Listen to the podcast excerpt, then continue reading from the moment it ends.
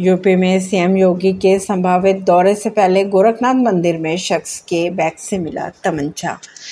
खबरों की अगर माने तो उत्तर प्रदेश के गोरखपुर स्थित गोरखनाथ मंदिर के गेट पर शुक्रवार की शाम चेकिंग के दौरान बताया ये जा रहा है कि बिहार के बेतिया निवासी एक शख्स के बैग से तमंचा मिला।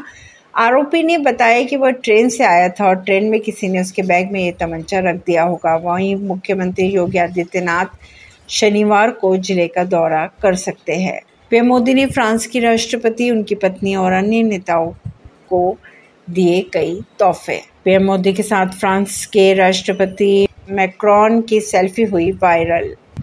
ऐसी ही खबरों को जानने के लिए जुड़े रहिए जनता से रिश्ता पॉडकास्ट से। परवीन नई दिल्ली से।